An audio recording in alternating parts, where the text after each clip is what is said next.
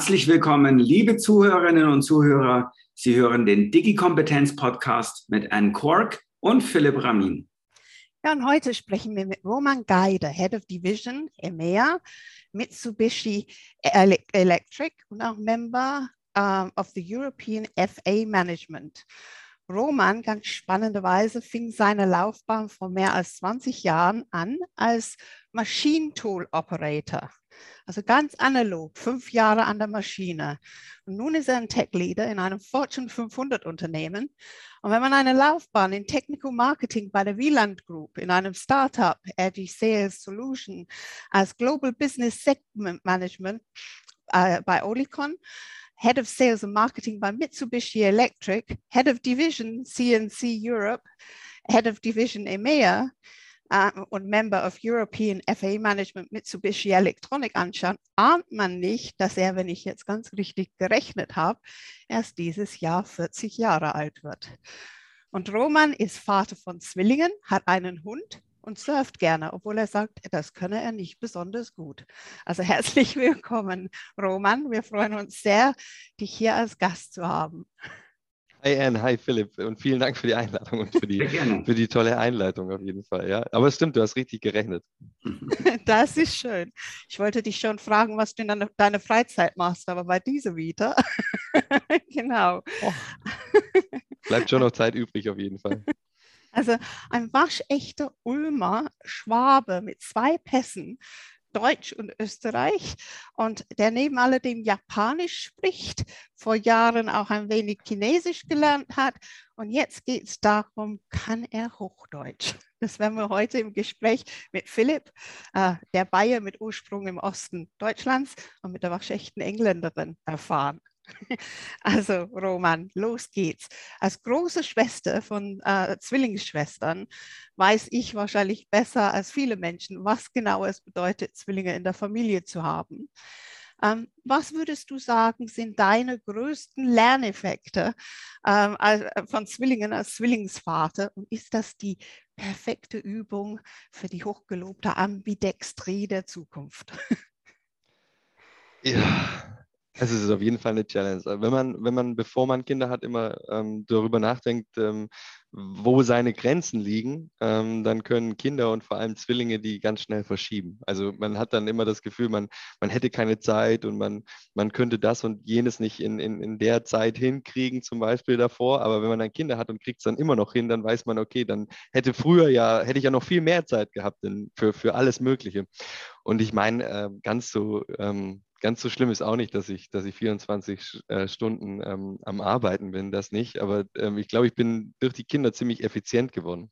Davor war es auch schon ganz okay, aber durch die Kinder auf jeden Fall noch viel, viel mehr. Sind die zweieiig oder eineiig, die Zwillinge? Zweieiig. Zweieiig. Meine Schwestern auch. Haben mich immer furchtbar aufgeregt, dass die Leute immer gesagt haben, sie sehen gleich aus. Nur weil sie im gleichen Alter waren. Da sieht man auch genauer hin. Mich interessiert, also ähm, kann man einfach diese Elternrolle mit der Führungsrolle im Unternehmen vergleichen?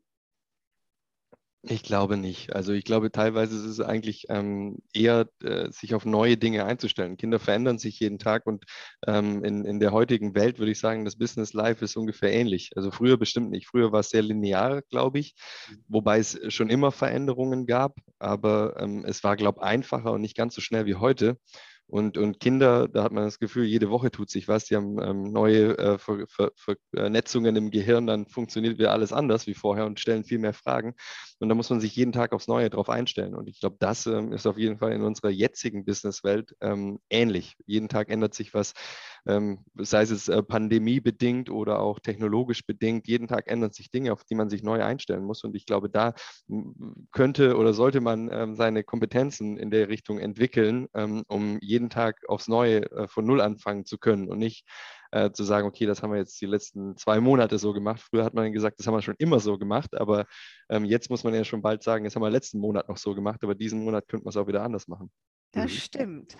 Zum Jahres Sender hast du gepostet in den Social Medien, ähm, dass obwohl es wichtig ist, dankbar zu sein für das, was gewesen ist, es auch wichtig ist, zu überlegen, wofür man dankbar sein möchte im kommenden Jahr. Also Roman, die super Vorlage für uns. Worüber möchtest du dieses Jahr dankbar sein? Ich, also mit dem Post, den du ansprichst, habe ich eher, habe ich auch gemeint, dass man ähm, sich vorher schon mal Gedanken machen kann, ähm, über, über welche Dinge man sich dann dieses Jahr freut. Weil ansonsten fällt man in, das, in dieses tägliche Problem, vielleicht man schlägt die Zeitung auf oder man hört wieder was, das einen selber beeinflusst, aber man kann ja vorher schon drüber nachdenken, über was möchte ich denn gerne dieses Jahr dankbar sein. Und dann ähm, ist das so ein bisschen eine Autosuggestion, dann entwickelt man sich da auch hin. Also wenn man so ein bisschen, jeder kennt das vielleicht, so ein bisschen ein paar Ziele aufschreibt, dann braucht man die übers Jahr gar nicht lesen. Ähm, man, man richtet sich unterbewusst mit diesen kleinen Mikroschritten danach. Und, und deswegen habe ich diese Übung für mich gemacht und wir machen die auch ab und zu mal in der Familie dann quasi mit den Kindern. Jetzt mit vier funktioniert das schon ganz gut.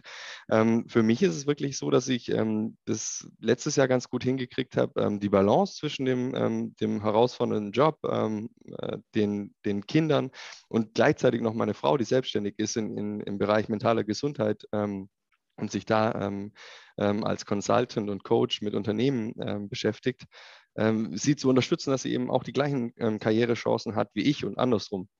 Und das sind Dinge, für die ich dankbar sein möchte. Auch ähm, für die Menschen, die wir jetzt die letzten Jahre bei uns im Team eingestellt haben. Wir sind sehr stark am Wachsen in, in meinem Geschäftsbereich. Ähm, ich bin dankbar dafür für alle, die noch kommen, für alle, die kamen und sich jetzt gut eingearbeitet ähm, haben. Ähm, ich bin dankbar für die, was ich auch geschrieben habe, für die Väter, die El Elternzeit genommen haben letztes Jahr und äh, für die, die es nächstes Jahr tun oder besser gesagt dieses Jahr tun, ähm, weil durch, diese, ähm, durch diesen offenen Umgang äh, mit dem Thema Vereinbarkeit haben die ähm, Väter meistens eine viel offenere, man hat eine viel offenere Tür quasi, einen, sozial oder einen psychisch, psychologisch sicheren Raum, ähm, wo man solche Gespräche führen kann und dann hat man äh, viel bessere Planungssicherheit. Also es ist auch ein bisschen äh, Business-Hintergrund. Wenn jemand schon sechs Monate vor seiner Elternzeit mit einem drüber spricht und nicht nur die sieben Wochen ähm, Frist einhält, gesetzlich, hat man eine viel bessere Planung. Ähm, also von dem her ist es fürs Geschäft gut, aber für die, für die Väter gut, die keinen Stress haben, wie sage ich es meinem Chef, sondern meistens, wenn ich mitbekomme, dass jemand Vater wird, frage ich schon, wann möchtest du Elternzeit nehmen und wie lang und macht auch auf jeden Fall. Also jemand, der damit hadert, den versuche ich eher noch ähm, zu überzeugen, dass es tut. Also das sind auf jeden Fall Dinge, für die ich dankbar ähm, bin und für natürlich auch für die Zeit mit meinen Kindern und für die äh, Möglichkeiten, äh, Dinge, neue Dinge zu lernen. Mhm. Roman, du sprichst da eine ganze Reihe an spannenden Aspekten an, ähm, die aus meiner Sicht viel auch mit den Herausforderungen zu tun haben, die wir heute, die wir in Zukunft vor uns haben. Und ein Punkt, den ich hervorheben möchte, ist so ein bisschen dieses Dankbarkeitsthema. Ähm, ich habe manchmal den Eindruck, dass wir alle so dazu tendieren, immer größere Erwartungen zu haben und, und wir wollen natürlich uns immer weiterentwickeln. Das ist ja sicherlich auch ein guter Trieb, um innovativ zu sein. Gleichzeitig sehen wir auch häufig vor allen Dingen das, was wir noch nicht haben, was uns fehlt, was nicht gut gelaufen ist. Ähm, glaubst du, dass es in deiner Karriere wichtig war, dass man da vielleicht auch so eine gewisse Gelassenheit entwickelt und eben generell auch einen sehr starken Fokus auf das, was man hat, was man erreicht hat, was man geschenkt bekommen hat, anstatt das, was irgendwie vielleicht nicht so gut gelaufen ist oder was man noch nicht hat? Wahrscheinlich schon. Also ich kann da, äh, wahrscheinlich ist es sehr, sehr subjektiv, ähm, was ich da euch, was ich euch da jetzt erzähle. Aber für mich, ähm, Anne hat es vorher erzählt, ich habe mit 17 Jahren angefangen, eine Ausbildung zum Zerspannungsmechaniker zu machen. Mhm. Ähm, danach war die Erwartungshaltung, einen sicheren Job zu haben und ein, ein anständiges Gehalt zu haben. Dann, mhm. dann hatte ich keine höheren Erwartungen. Danach habe ich einen Maschinenbautechniker und das Abitur nachgeholt. Ähm, danach wollte ich einen, einen, Job haben in dem Bereich. Ähm, und mhm. das war meine Erwartungshaltung. Und dann danach, dann danach, das kam, ist, ist historisch gewachsen. Wenn man natürlich gleich mit 17 ähm, die, die, die Vorstellung hat, äh, CEO zu werden in drei Jahren oder in zehn Jahren, dann ist natürlich auch ähm, die Dankbarkeit fehlt dann vielleicht für die erreichten Steps. Und bei mir war alles, alles, was jetzt passiert oder alles, was seit zehn Jahren bei mir passiert, ist einfach nur ein, ein Add-on. Also ich bin dann immer wieder neu dankbar, weil ich eigentlich nie geplant habe, so weit zu kommen. Ich habe mhm. natürlich ein bisschen Ideen ähm, ähm, im Kopf, aber eigentlich ähm, ist der Weg ja das Ziel und nicht ähm, da irgendwo anzukommen. Und deswegen bin ich für jeden Schritt, der dazu kommt, auf jeden Fall dankbar. Und weiter ist noch ähm, natürlich auch mit, dem, mit den Menschen, mit denen man sich umgibt. Wenn es überall um einen rum nur immer höher, schneller weitergeht, dann fällt es einem auch schwer, dankbar zu sein für das, was man hat, wenn man vielleicht versucht, immer was anderes zu erreichen. Aber da mhm. bin ich ziemlich geerdet, dadurch, dass meine Eltern jetzt auch keine akademische Laufbahn hatten, habe ich aus der Sicht meiner Eltern auch schon immer, schon vor 15 Jahren mit der Ausbildung, mit 20 Jahren mit der Ausbildung schon erreicht, was ich in deren Augen hätte als Soll mhm. leisten sollen. Von dem her ähm, fällt es einem da vielleicht auch einfacher, dankbar zu sein. Mhm. Und oft ist es ja auch so, dass sag mal, die Dinge sich entwickeln oder die, die Chancen oder die Möglichkeiten finden einen und nicht andersherum. Also wenn man zu verbissen ist, dann passieren dann vielleicht auch gar nicht so immer die Dinge, die man sich wünscht. Und gleichzeitig, wenn man ein bisschen so an die, ja, an die VUCA-Welt denken, in der sich immer alles verändert, dann ist es wahrscheinlich auch immer schwieriger, überhaupt immer diese lineare Planung vorzunehmen. Also ähm, habe da große Sympathie für Menschen, die nicht so einen linearen Lebenslauf haben, sondern die einfach ähm, ja, sich ein bisschen haben auch treiben lassen. Ähm, wie, wie, wie war das so? Was waren da in dieser, in dieser Entwicklung, die du da gegangen bist, was waren da so deine, deine, deine Verbindungspunkte mit dem Digitalisierungsthema? War das ein Thema, was dich da eigentlich äh, gar nicht so richtig tangiert hat? Oder ist es ein Thema, was irgendwie immer für dich eine gewisse Relevanz hat? Wie, wie, wie würdest du das beschreiben, wenn du da so ein bisschen zurückblickst? Also ich hab, ähm, als ich Zerspannungsmechaniker gelernt habe, ist es ja eine relativ analoge Technologie gewesen. Drehen, Fräsen, das hat man alles am Anfang in der Ausbildung gelernt. Danach ähm, war es eigentlich ziemlich viel Programmierung, also G-Code-Programmierung, SPS-Programmierung. Mhm. Ähm, das war aber trotzdem auf dem Shopfloor an der Maschine mit der Latzhose, aber trotzdem ähm, noch digital. Aber das hat sich so ähm, in der Zeit, in, in der ich quasi dann äh, 1999 angefangen habe, ähm, schon so mitentwickelt und man konnte gerade in der Industrie die Digitalisierung fast schon spüren. Also am Anfang bin ich mit so einem Handwägelchen, mit einem Computer drauf, mit einem Desktop-PC zu meiner Maschine hingefahren, habe die eingestöpselt, ähm, habe das Programm rübergeladen, das dann nur 15 Minuten lang gedauert hatte und ähm, dann später quasi mit Bluetooth-Übertragung vom äh, PC, jetzt von der Cloud. Und äh, diese Digitalisierungsschritte äh, hat man da schon ein bisschen mitbekommen. Und dann 2000, ähm, um, um die 2008, 2009 ähm, in der Wirtschaftskrise habe ich mich dann ähm, mit einem Bekannten von mir zuerst selbstständig gemacht, dann später noch selber. Und ähm, das war eigentlich alles ähm, im Bereich der äh, E-Commerce. Also wir haben mhm. dann für größere Unternehmen und für kleinere Mittelständler ähm, Maschinen, Anlagen online verkauft, quasi komplett die Logistik und Beschreibung und Versicherung alles abgewickelt. Und das war natürlich komplett äh, digitales Business. Mhm. Und da hat man schon gemerkt, wie, wie wenig affin vielleicht zum Teil zu der Zeit der, der Mittel Mittelstand für sowas war. Also die haben dann Leute gebraucht, die das machen. Und das sehen wir ja immer, immer mehr jetzt, dass wir ähm, jüngere Generationen, auch jünger als ich, äh, viel mehr brauchen und viel ernster nehmen müssen, quasi jetzt, weil wir die Leute mit dem, die, die quasi die, die Digital Natives viel mehr brauchen und nicht mehr sagen können, okay, bin, bin jetzt 60 oder ich oder bin jetzt bei mir 40 und sage, ich habe jetzt schon alles gelernt und kann dann schon alles und die, mhm. ich muss denen was beibringen, sondern dieses Reverse Mentoring, das ist viel wichtiger heute, würde ich sagen. Ähm, Mhm. Ja, äh, passt ja auch zu dem, was du vorher gesagt hast. Der Weg ist das Ziel. Ne? Und äh, ich tendiere auch dazu, gar nicht mehr so sehr über den digitalen Wandel zu sprechen, sondern es ist einfach der Wandel. Ne? Wie wir das nennen, ist ja letztlich egal. Und wie Technologien heißen, das wird ja auch immer weiter vorangehen. Ja, super spannend, Roman. Und, und, Roman, wir gehen mal bitte ein kleines bisschen zurück. Du in der blauen Latzhose an der Maschine ähm, ist ein, ein ganz, ganz tolles Bild. Und äh, ganz so zufällig ist der Weg ja nicht gewesen, weil du hast ja etliche Ausbildungen gemacht. Du ähm, hast ja also zwei ähm, Zusatzausbildungen gemacht. St. Gallen warst du, du warst ähm, ähm, auch Aachen, hast du, hast du einiges gemacht. Du hast äh, letztens auch etwas bei der MIT gemacht. Also du bist da sozusagen ein Lernjunkie geworden, könnte man dann auch sagen. Aber was war es genau, was dich dann so motiviert hat. In diesem Moment stehen dann der Maschinen, dass du weitergehen möchtest. Kam das alleine von dir aus deinem Background oder waren es Leute um dich herum, die, die die Schlüsselerlebnisse geliefert haben oder was genau war es? Frage kommt immer wieder, aber die ist, die ist ziemlich ähm, schwer zu beantworten, weil es auch so ein Prozess ist, weil ich, ich kannte ja damals nichts anderes. Und das Umfeld, wenn man in einer nicht akademischen Familie, quasi Arbeiterfamilie aufwächst, sagt einem das Umfeld auch nicht, du solltest mal was anderes machen oder du solltest weitermachen. Von dem her, 1999 bis 2003 habe ich die Ausbildung gemacht und danach habe ich fünf Jahre lang an der Maschine in Frühschicht, Spätschicht, Nachtschicht gearbeitet. Habe dann nach einem Jahr auch schon diese Maschinenbautechniker und das Abitur angefangen, habe das aber nach einem halben Jahr wieder hingeschmissen, weil ich mir gedacht habe, okay, irgendwie bringt es eh nichts und vielleicht bist du nicht dafür gemacht und habe es dann eher nochmal zwei, drei Jahre später wieder angefangen, mhm. weil ich einfach ähm, gemerkt habe, dass diese äh, die, die, diese Monotonie bei mir zu Stagnation führt. Also wenn ich drei Jahre genau dasselbe oder vier Jahre, das kann sich heute fast keiner mehr vorstellen, da äh, für mich dann als junger Mensch fünf Jahre lang jeden Tag äh, diese acht Stunden genau das Gleiche zu tun, ähm, das, das, irgendwann mal war das schlimm für mich. Diese Menschen, die das können, ähm, die muss es auch geben und die sind sehr wichtig auch für unsere Wirtschaft, aber nicht jeder ist dafür gemacht. Und für mich war es einfach, ich musste dann einfach mein Monkey Mind quasi immer mit anderen Dingen noch beschäftigen. Ich habe früher ähm, sehr viel Sport gemacht, leistungsmäßig und Amateur ähm, sportmäßig und bin dann ähm, eher in dem Bereich, okay, jetzt kann ich was Neues lernen, habe dann diese äh, Fachabitur gemacht und durch diese ähm, nebenberufliche ähm, Tätigkeit dann, wo wir quasi im, im äh, E-Commerce-Bereich, ist mir aufgefallen, dass ich eine Affinität für Vertrieb habe, dass ich vielleicht das viel besser kann. Konnte ich davor aber nie ausleben und nie, ähm, nie zeigen und für mich auch nicht erfahren, dass ich das gut kann.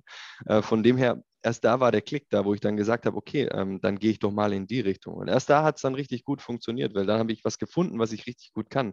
Gibt es ja den Malcolm Gladwell, der sagt, ähm, 10.000 Stunden Regel ist einerseits ja, äh, sehr, sehr richtig, aber wenn man nicht findet, was man, was man wirklich sich wünscht oder was man gern tut, dann ist auch sehr schwer, darin gut zu werden. Und ich habe da gefunden, was ich, was ich wirklich gut kann, diese äh, Produktionstechnologie dann quasi für mich in, in den Bereich Vertrieb erweitern und jetzt quasi im Bereich Management auch wieder umzusetzen. Weil es ist viel auf verschiedenen Ebenen sprechen, ähm, viel verkaufen, interner, externes Marketing quasi für, für eigene Ideen und für Innovationen. Und gerade jetzt im Wandel ist es, ist es sehr wichtig, die Leute zu, mitzunehmen und zu begeistern und quasi auch die Leute, ähm, die im Shopfloor sind bei uns hier im Lager arbeiten, die nicht jeden Tag mit Technologie zu tun haben, so wie ich früher eben auch war an der Maschine. Und das ist das, was, was, was wo ich sage, da, ähm, ähm, das ist wirklich das, was mir jetzt Spaß macht. Und deswegen hat das gut geklappt und deswegen ist auch der Funke übergesprungen. Dass ich dann weitergemacht habe, war einfach nur Wissen. Also äh, nicht um Titel zu sammeln, sondern einfach, weil ich wissen wollte, okay,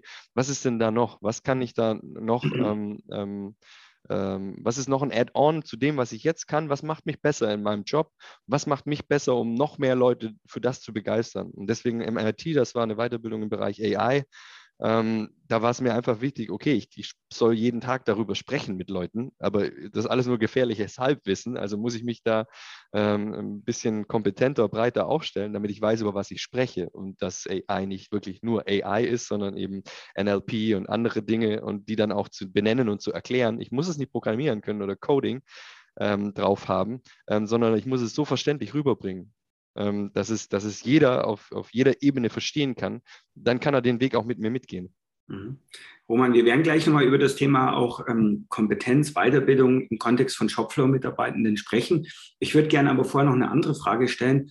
Diesen Weg, den du gegangen bist, der ist ja wirklich sehr, sehr beeindruckend. Lag das jetzt vor allen Dingen daran, weil du du bist oder hast du dich auch sozusagen unterstützt gefühlt von Institutionen, von vielleicht Führungskräften? Also ich formuliere die Frage mal um. Ist es denn in unserem heutigen System, in der Gesellschaft, Bildungssystem, für viele möglich, auch so einen Weg zu gehen? Oder muss man schon auch sehr, sehr viel selber dazu beitragen? Oder ist es die Mischung? Weil wir führen ja auch gesellschaftlich, politisch immer sehr viele Debatten.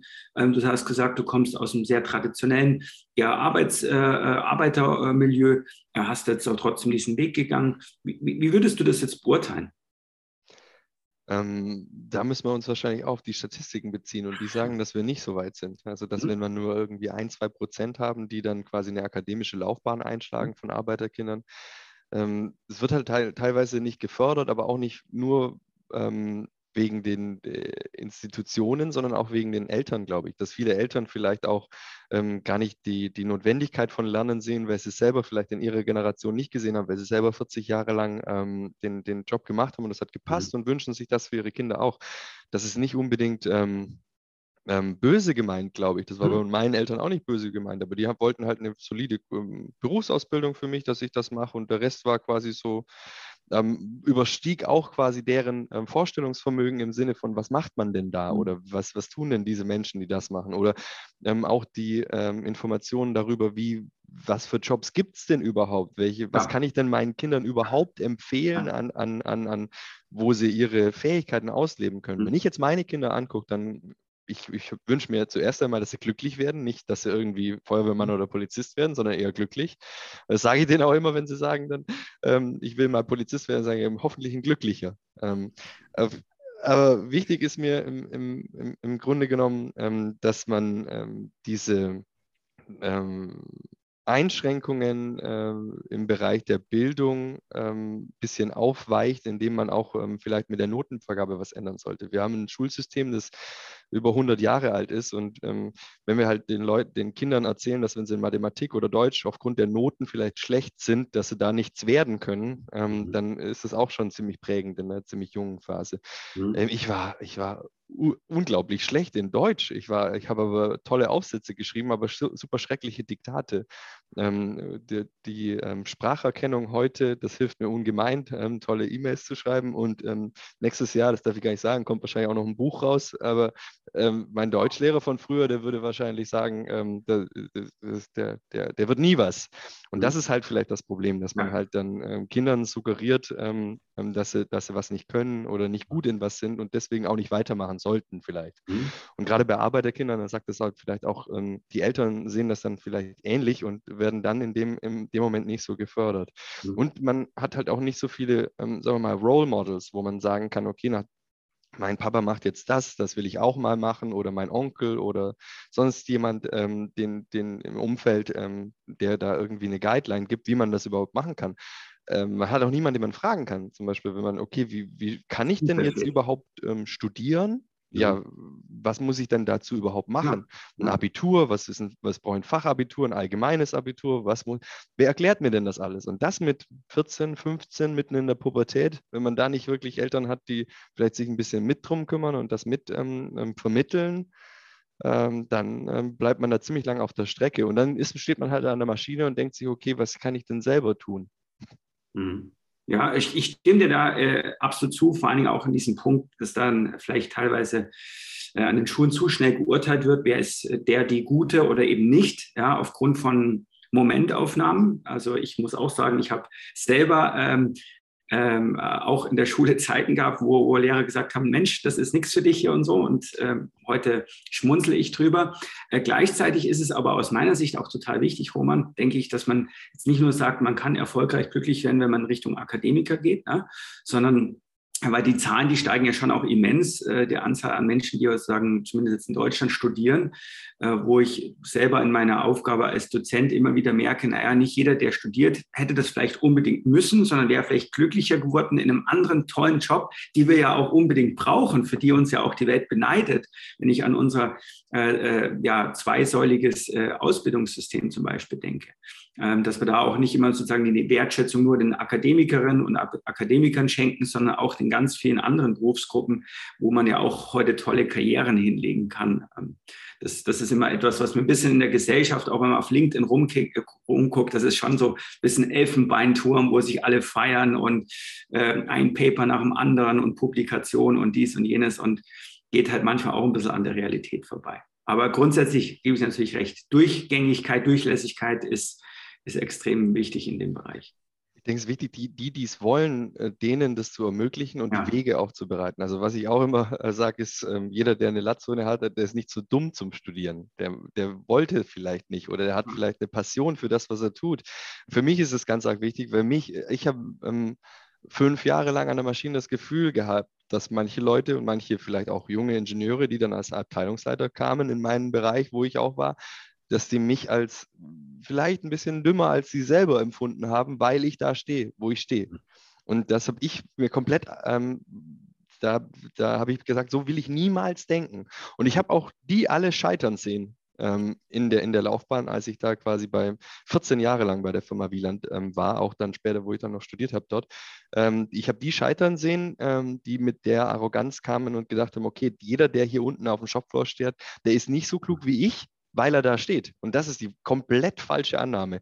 Es gibt, äh, die Hälfte von den Leuten waren, waren viel klüger als ich, ähm, obwohl ich jetzt quasi diese Akademie, äh, akademische Karriere weitergegangen bin. Ich weiß aber, dass ich, die Hälfte von denen hätte das locker geschafft.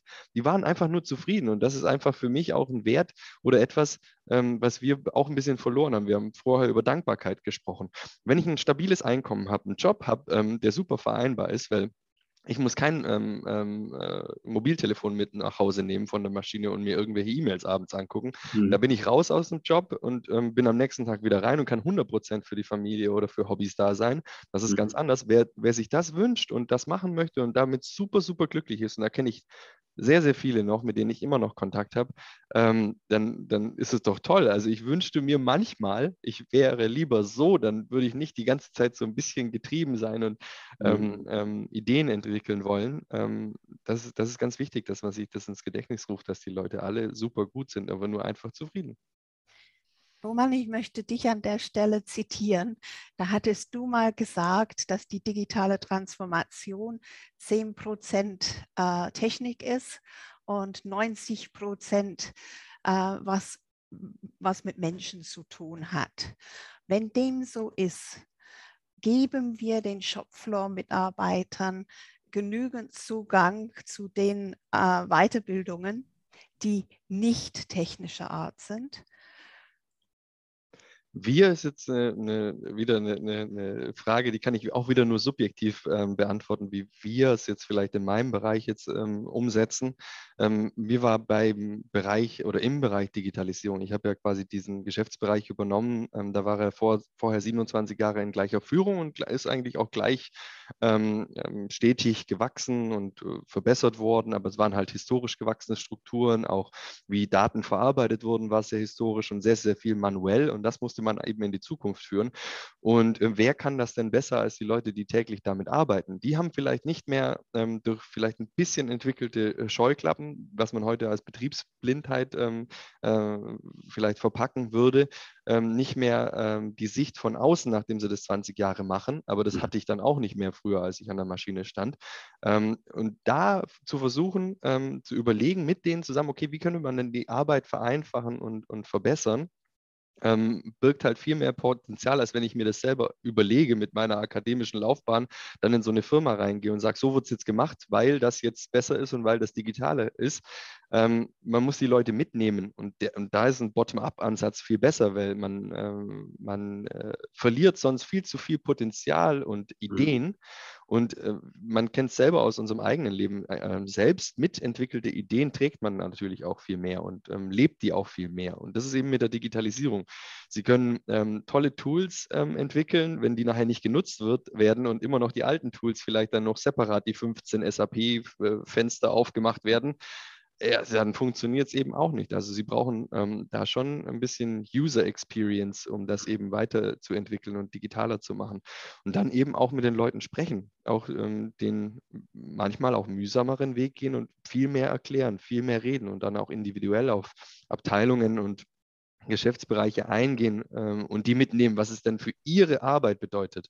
Weil manchmal ist es viel zu abstrakt und viel zu weit weg, wenn eine Vertriebsabteilung was neu macht, wenn eine Serviceabteilung was neu macht, wenn eine Repair-Abteilung was neu macht. Aber eben die Zusammenhänge zu erklären und die Leute mitzunehmen, ähm, hat sich bei uns insofern gelohnt, ähm, dass wir viel mehr Ideen daraus entwickeln konnten. Und deswegen ist Bottom-up natürlich viel wichtiger.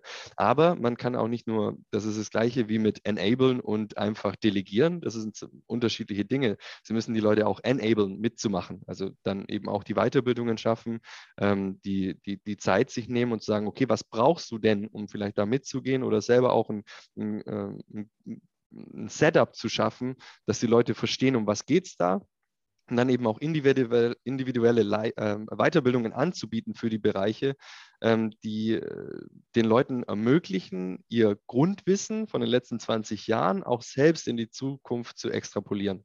Hm. Das ist aber auch natürlich eine Fähigkeit, die man erstmal lernen muss. Ne? Dieses hey, du hast da was ganz Wertvolles und du kannst es auch vielleicht in veränderter Form in der Zukunft nutzen. Ähm, was, was mich in der Diskussion schon nach wie vor stört, dass wir betreuen äh, mehr als 200.000 Lernenden weltweit. Und wenn ich mir prozentual angucke, wie viel Block Color da dabei ist, dann ist es immer noch äh, deutlich weniger, vor allen Dingen vor dem Hintergrund, dass es ja eigentlich mengemäßig viel mehr Menschen immer noch im Blue-Collar-Bereich unterwegs sind, zumindest in der Industrie, als im White-Collar-Bereich. Ähm, müssen wir da nicht uns auch noch mal ein bisschen ehrlicher damit befassen, wie wir da die Voraussetzungen verbessern? Teilweise scheitert es ja daran, du hast es vorhin ein bisschen auch als Vorteil gesehen, das stimmt. Man hat dann eben nicht das Smartphone oder eben das Mobile Device, dass die Leute ja keine E-Mail-Adresse haben und dadurch haben sie auch keinen Zugang zu einem Lernsystem, haben damit keinen Zugang zu Web-based Trainings und so weiter und so fort. Und dann habe ich immer das so ein bisschen so das Gefühl, dann fällt das hinten runter. So, ach ja, okay, die kriegen dann so ein bisschen so, dass was übrig bleibt, das Recycelte.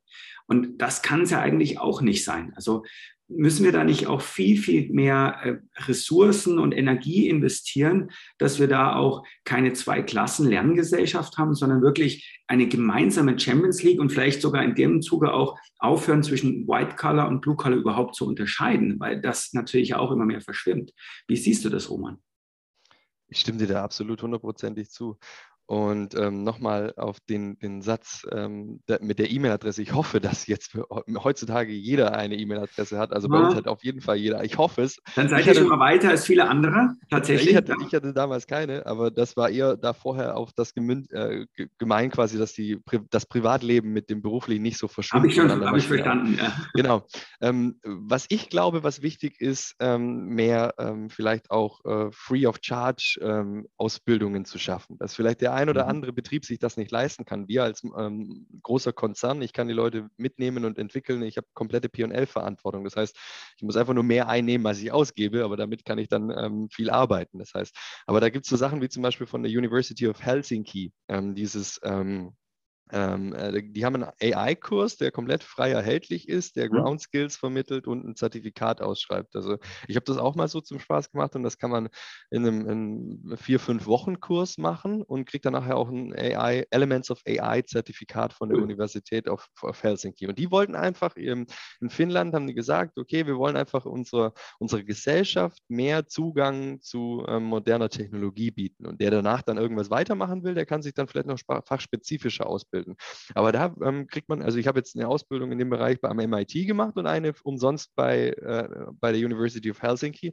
Und ich würde sagen, ich habe bei beidem fast identisch gelernt. Okay, bei dem einen muss ich mehr tun, da muss ich Essays schreiben am MIT, aber ähm, die Grundskills über AI habe ich ähm, genauso gut ähm, vorher bei dem Umsonstkurs.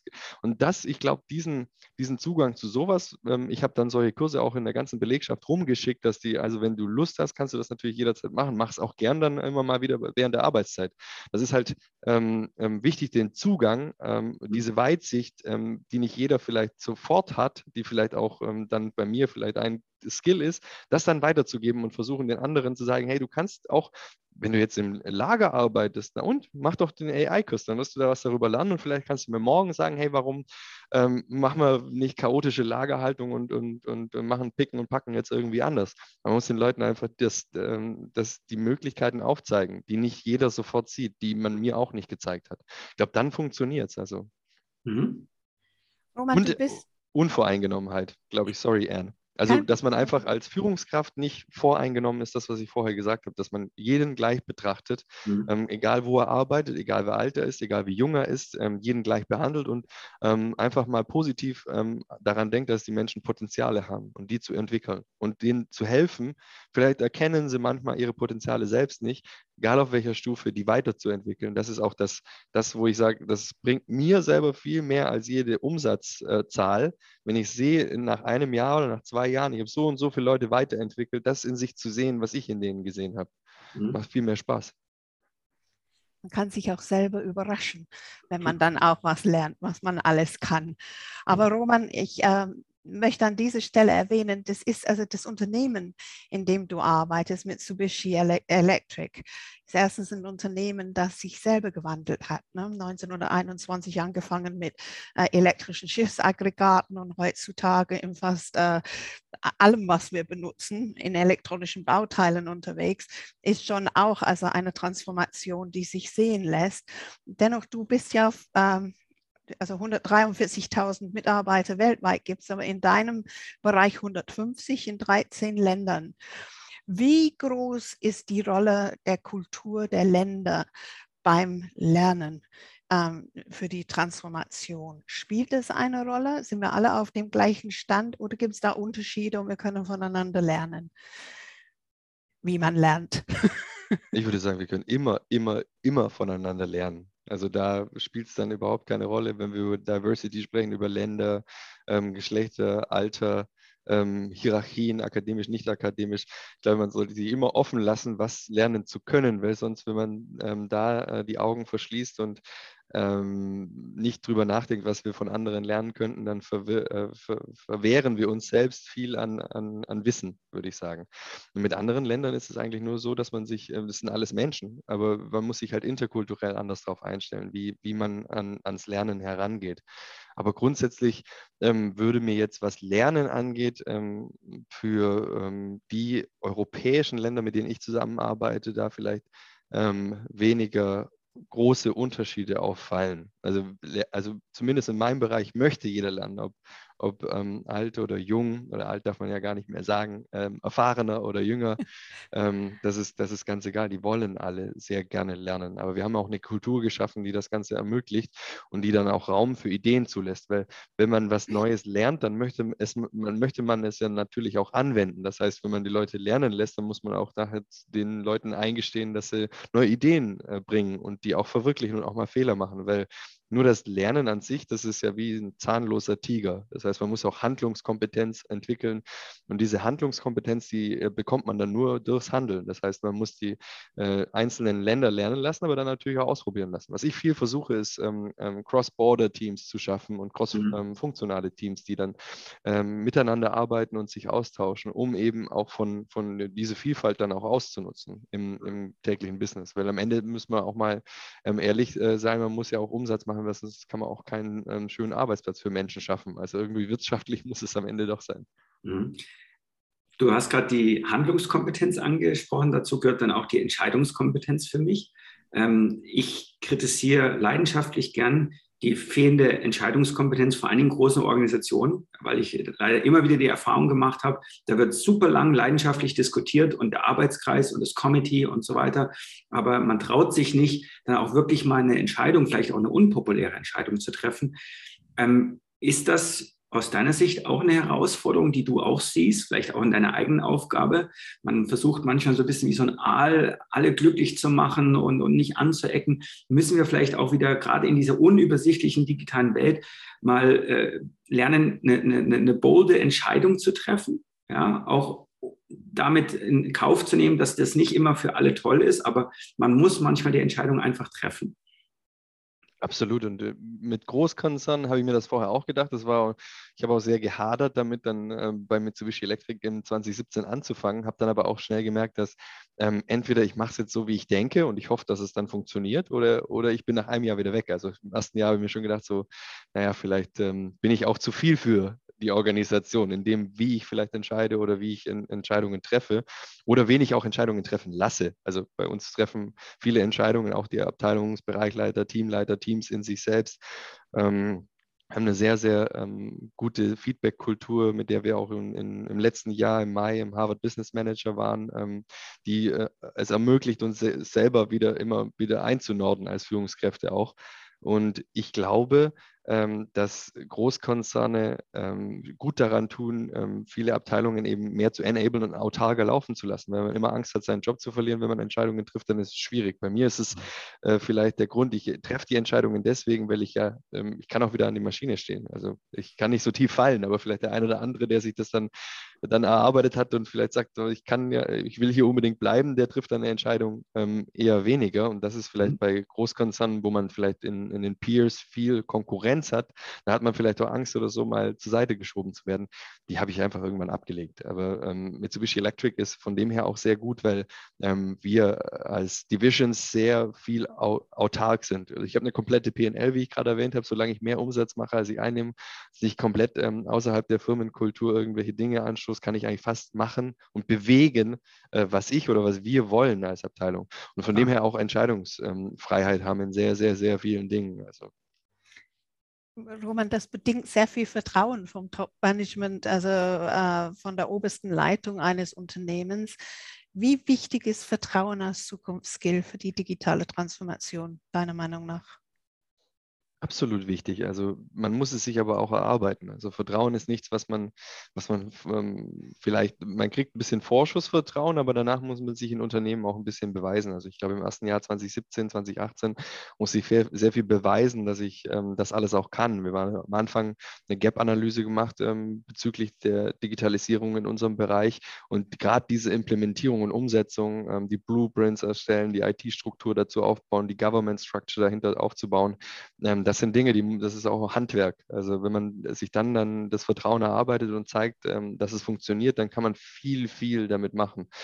Aber ähm, und, und, deswegen ist es absolut wichtig, Vertrauen zu haben, aber man muss das Vertrauen auch weitergeben. Das ist das Problem manchmal, glaube ich, dass man äh, selber sich Vertrauen wünscht, aber dann selbst anderen nicht vertraut. Also ich glaube, das habe ich manchmal so das Gefühl, dass man in seine eigene Leistung vielleicht sehr gut vertraut, aber dann in seine Mitarbeiter wieder weniger. Also man muss das auch vielleicht mehr Durchlässigkeit im Vertrauen schaffen als Führungskraft. Das ist sehr, sehr wichtig, glaube ich, ja. Ja, Roman, wir kommen so langsam zum Ende unseres Podcasts und wir haben dann am Ende immer zwei Fragen, äh, die wir immer unseren Gästen stellen und äh, die haben wir jetzt auch ein bisschen verändert mittlerweile. Ähm, und du kommst heute das erste Mal in den Genuss, unsere zwei neuen Schlussfragen sozusagen zu beantworten. Und ich würde gerne mit der ersten Frage starten, die sehr breit ist, aber uns vielleicht auch noch mal ein bisschen mehr über dich verrät. Wenn du an die Zukunft, an deine Zukunft denkst, was sind aus deiner Sicht so die drei oder die ein oder die zwei Themen, die für dich oberste Priorität haben werden, die nicht verhandelbar sozusagen sind, die äh, Dealbreaker sozusagen? Was sind so die, die Themen? Also äh, Thema Nummer eins auf jeden Fall Vereinbarkeit. Ich würde mhm. ähm, jeden Job hinwerfen, in dem ich nicht ähm, es irgendwie hinkriege, dann ähm, für meine Familie, für meine Frau und für meine Kinder da zu sein, auch mhm. eben die Karriere für meine Frau mit zu ermöglichen. Mhm. Aber es geht mit, mit, mit der richtigen Firma und mit der richtigen. Effizienz. Und das Zweite ist wirklich ähm, dass ich weiter lernen kann. Lernen ist für mich super wichtig. Nicht unbedingt im Sinne von, von ähm, dass ich jetzt irgendwelche Zertifikate sammle. Das, das ja. ist vielleicht ein, ähm, ein nettes ähm, mhm. Beibrot, aber dass ich immer was lernen kann. Das ist für mich nicht verhandelbar. Wenn ich nichts mehr lerne, dann muss ich irgendwas anderes tun. Klares Statement.